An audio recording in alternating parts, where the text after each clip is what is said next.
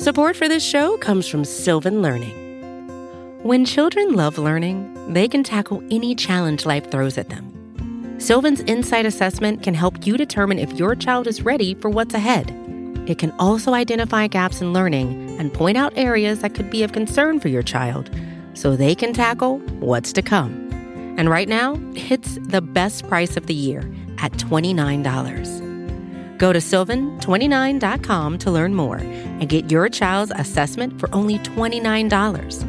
That's Sylvan 29.com.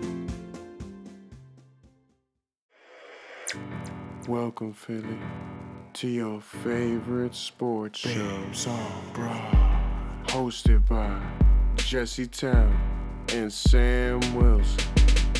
They're smart, they're sexy, and they're all Philly. So thanks for tuning in, and we hope you enjoy the show. Hello and welcome into Babes on Broad, episode number 36. I'm Sam Wilson with my co-host Jesse Towne, and we are the Babes on Broad, brought to you by Bleeding Green Nation and SB Nation. Make sure you follow our Babes socials at Babes on Broad on Twitter, Instagram, and Facebook. You should also go check out our website, which is newer this season, BabesOnBroadPodcast.com. You can find all our recipes that we made over quarantine, all that fun stuff on there. So go check it out. You can also follow me personally on Twitter and Insta at SamWills18. And you can follow Jesse on Twitter at RunThisTown with an E13 and on Instagram at Jessica_Town with an E. We had so much frustration in the first part of our recap episode that we had to split it up. So you heard all of our negative. Now we're going to try to focus on some of the positives. Our three worst parts of the game were all on the offense. So that means the defense had to be doing something right, or at least not as terrible. So that's a positive. Besides the fact that they did have a couple big injuries, Vinnie Curry, Craig James had significant injuries. Hasn't come out yet what they were, but then also BG looked a little shaken up. But other than that, they looked pretty good. Yeah, they looked okay. There were not any real glaring holes there. I mean, the one touchdown it is Washington was a miscommunication. Offense, yeah, I mean, the one touchdown was a miscommunication. On a normal day, 3.5 sacks, not too bad. They did a really good job stopping the run, as they usually do. You know, actually, Avonte Maddox made a couple really big plays in there, mm-hmm. which was great. I wish he would have been able to come down with that one interception. To be completely honest, I think I didn't watch the defense as critically because the offense was playing so poorly. At the end of the day, they still gave up 27 points, and they shouldn't have. But there weren't any, huge issues. You know what I mean? No, and they were getting the ball on their own 30 and 40 almost every single time. Like, you can only end the field the entire game almost. So, I don't know the actual time, so don't make me crit. Like, don't be strict. But, I mean, there were the two interceptions. There was the one tipped punt, and then there was the missed field goal, and then they went for it on fourth down. Yeah, fourth down conversion. So, or non-conversion. They had really good field position. Yeah. So, I think that goes on to them. From what I saw yesterday, other than injuries, I'm feeling pretty solid with them, especially considering how much went wrong with the offense. So, yeah. No huge bones to pick with the defense at this point, and last year, there were a lot of bones to pick with the defense. So I don't have any huge arguments yet. Can Fletcher Cox play right guard? Yeah, right. We didn't see much of him yesterday, though. No, I have to go back and watch the film a little bit more closely. I had to work all day today, so didn't get to do that before recording this episode. We'll talk about that further on our second episode this week, but let's continue with our positives so we don't. Yeah, we started going back negative. So, yes, no huge holes in the defense. They did what they needed to do, but, still gave up 27 points. But, there were a lot of things going on there. Yeah. So, another positive, Greg Ward. My concern that I voiced last week was when it comes to Greg Ward, obviously, it was the bottom of the barrel last year. They had absolutely hit rock bottom, and he was – a little bit of a light in such a terrible situation. How was he going to fare when he was the guy, when he was, expected to make these plays, and it wasn't just nice that he made the plays? He played well. He did. And that was one of my things last week too is, I believe I said it last week or in the pregame show, one of the times I did mention that it made me concerned about Greg Ward, just in the fact that he was what we needed last year, but now teams are going to have film on him. So I was wondering if that was going to factor in. And this week it didn't, but that concerns me going forward still, because it could have been a first week, oh, Greg Ward was good last year. Now they have other guys. They're not going to really focus on him. He's just going to be a backup kind of. And now teams see that we really don't have much else right now. So he is going to be a factor in games, and I think they might start prepping for it, and that might be a factor later in game or in the season. So we'll see how it works. But as of this week, he did good. Yeah, I thought he played really well, and a couple big third down catches as well. I mean, he a lot. Most of the comparisons I've seen are a guy like Jason Avant, and if we could have a modern day Jason Avant, you've got no arguments from me. Yeah, a reliable set of hands any day. I'll take him any day of the week. Like, especially, you know, and I think after that first muff punt that Jalen Reagor had, when the ball came to him, he did what he needed to do. So I feel good about Jalen Reagor, especially that one long ball he had. That was beautiful. The execution of tracking the ball over the shoulder, the nice little double move on Ronald Darby. It was poetic is what it was. So, you know, I feel good about him, Greg Ward, and obviously I would like to see more of Deshaun Jackson. But I thought Greg Ward was a huge positive of this week, and I'm excited to see him utilize a little bit more as his confidence grows, as Carson's confidence in him grows, and as, you know, going to him on big necessary plays grows as well in the game plan. I'm excited to see what else he can bring. I agree. And then obviously there was one other good thing from the game that stood out. Not Ertz, but on the other side, Goddard. He had a great game. Had a day. He did. Had a day. 8 receptions, 101 yards, and a touchdown. And he's just always out there battling, which I love. And he's enormous. So he's so hard to bring down. You know, the one gripe with Ertz is the yak. You get no yards after catch from that guy. Dallas Goedert, on the other hand, it takes some bodies to bring him down. Yeah. So that's one thing you get from Goddard that you don't necessarily get from Ertz. But I thought Goddard had a great day yesterday, and you know, super reliable again, textbook tracking of a ball over your shoulder. Love it. Things you love to see, positives we loved to have, and that's about all we got this time. That was it. They ended there. There was no more. Hopefully this time next week we're talking about a lot more positives, but who knows? So let's get into some listener questions. So, question number 1, what do they do about the O-line next week, especially if Lane can't go? I think I'm going to go back to what I originally said, is try to work Pryor in there, see if he could be a better option than what they have. And Cordy Glenn, try to bring somebody else in. They obviously need more depth. He's a veteran. He could help the guys that they had starting last week. It was Herbig and Driscoll. Between those two guys, they had 3 snaps of experience. Why not bring in Glenn to help that? And I mean, all of them were Nate Herbig. Yeah. Because Driscoll. Yeah. You know what I mean? Like, it just, it makes no sense to me. And Lane and Miles are still day to day, and, you know, with hopes they can play this week. It is awesome. Tough for me. I do think after seeing last week, Lane's going to be just the way he is. He's going to be like, I'm not sitting back and watching this dumpster fire anymore. So I do think that it's going to be hard for Lane to sit out. So I expect him to play next week. I hope that he doesn't hurt himself. I would legit take Lane Johnson on one leg with no right guard over whatever the mess was that was thrown out there this week. Lane Johnson, one leg, no right guard.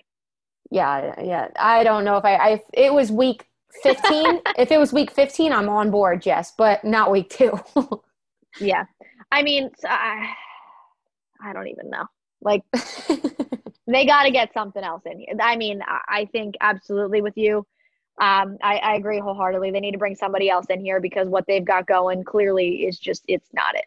It's not it right now. Next question. How do we feel about the Eagles' camaraderie week 1? What camaraderie? I feel like there wasn't any. Nothing. The only camaraderie I saw or heard was in Carson's post game, when he kind of tried to take the blame for Zach dropping that ball in the fourth, late in the fourth. But that's, I mean, but that's what you're going to get from Carson. Exactly. Carson's going to take the blame for everything. Yeah. He's going to do it every time. But and that's who he is. That's as far as camaraderie goes. Yeah, they got nothing else. Yeah. Does Doug need help calling the plays on offense?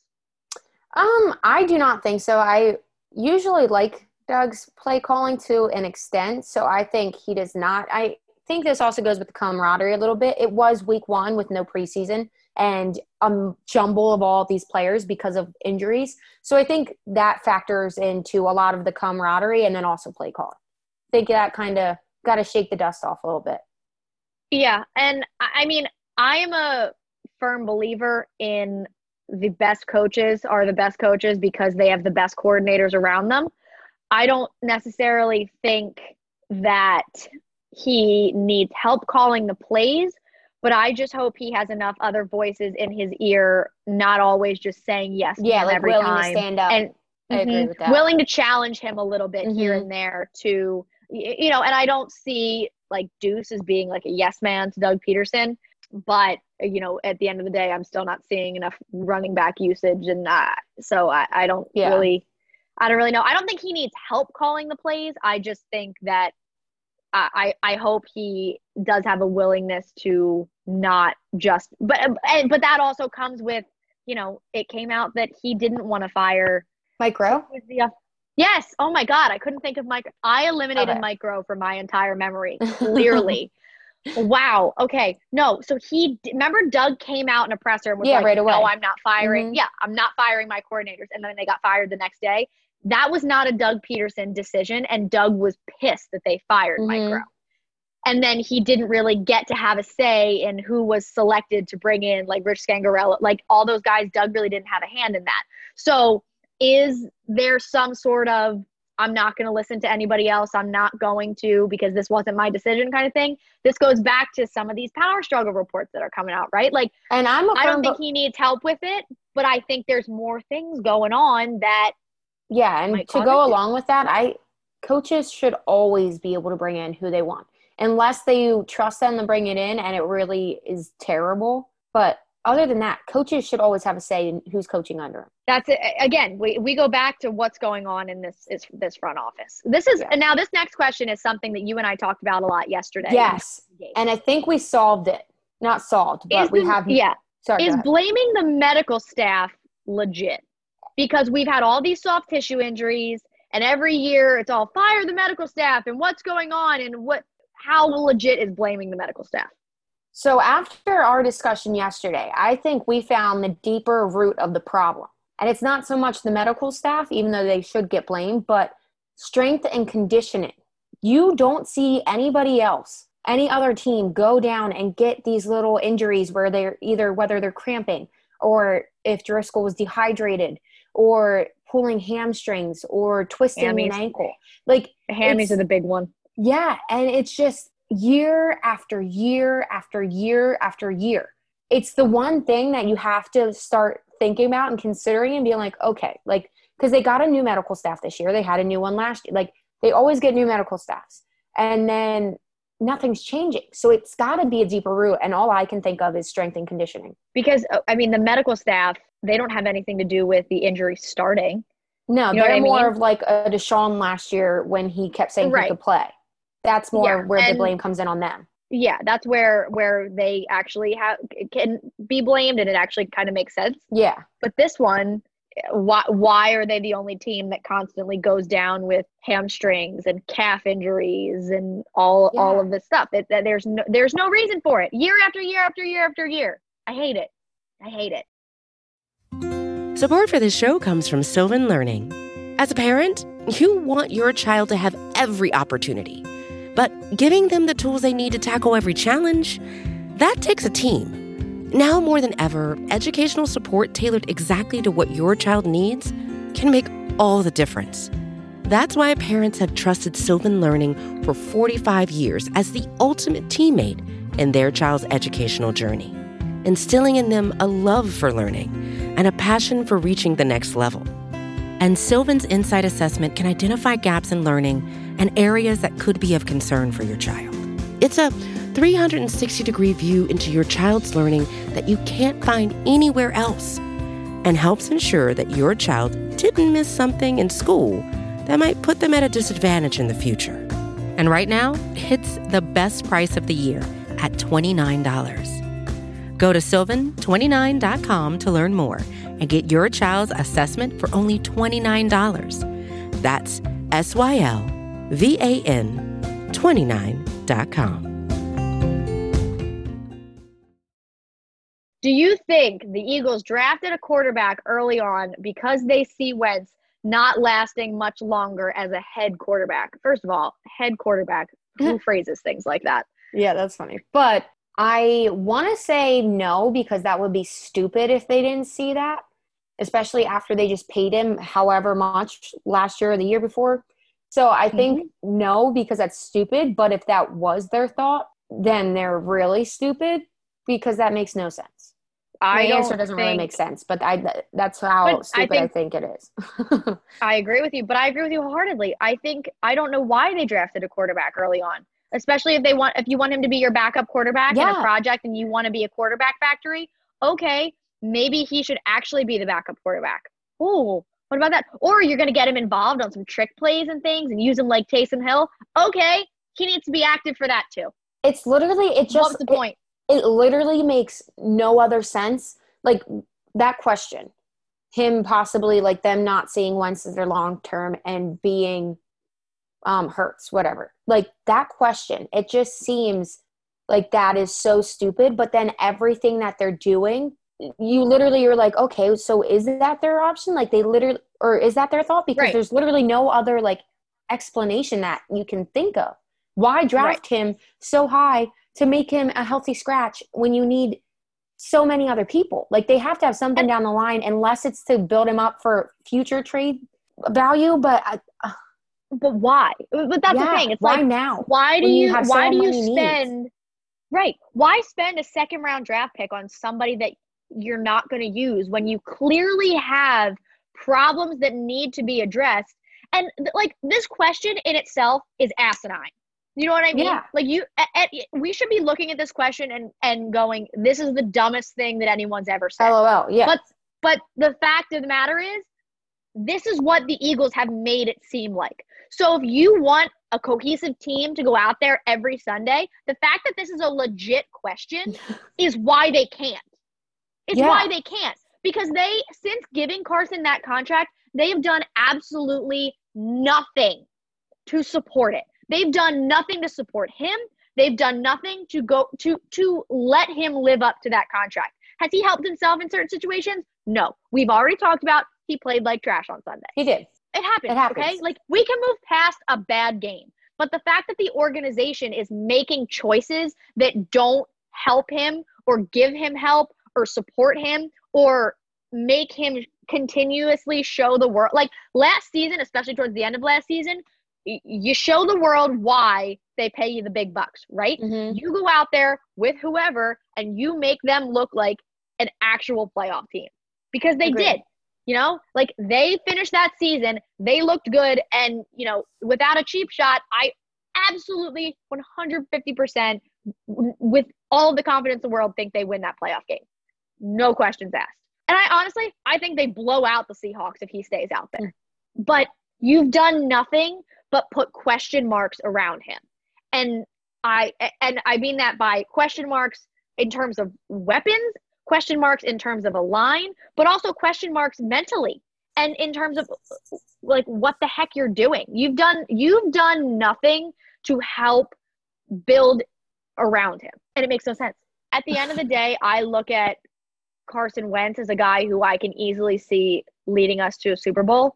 I agree. I look at Jalen Hurts as a guy who can come into a Jacksonville Jaguars, a Chargers, one of those kind of teams, and be their quarterback project and help them turn it around and be a good team and a competitive team for years to come. I don't look at him and think, yeah, that guy's going to lead us to a Super Bowl. No, and I think that's one of Carson's special qualities, is it's not only having all the talent in the world. To me, I think Carson is such a great leader and he has the talent that goes along with it that I think that does make him that Super Bowl quarterback. Right now, there's too many distractions, and they need to figure out a way to eliminate the distractions.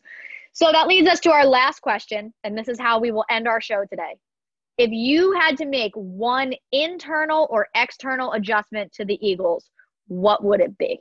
What do you mean by internal and external? The locker room versus on the field. Like if you had to make one change on the field or off the field, what would that be? I think right now, as to keep going with the show, I think I would bring Cordy Glenn in. So that would be my – I don't know if that's internal or external.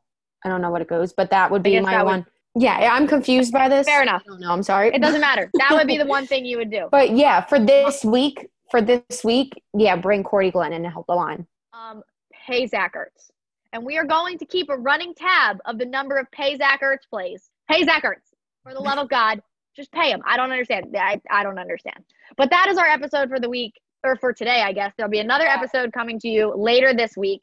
Thank you again to SB Nation and Bleeding Green Nation. Don't forget to follow us on all of the social medias. We will also let you know who our special guest for our tailgate this week will be. Don't forget, go subscribe. Make sure you're listening to all the other podcasts as well on Bleeding Green Nation.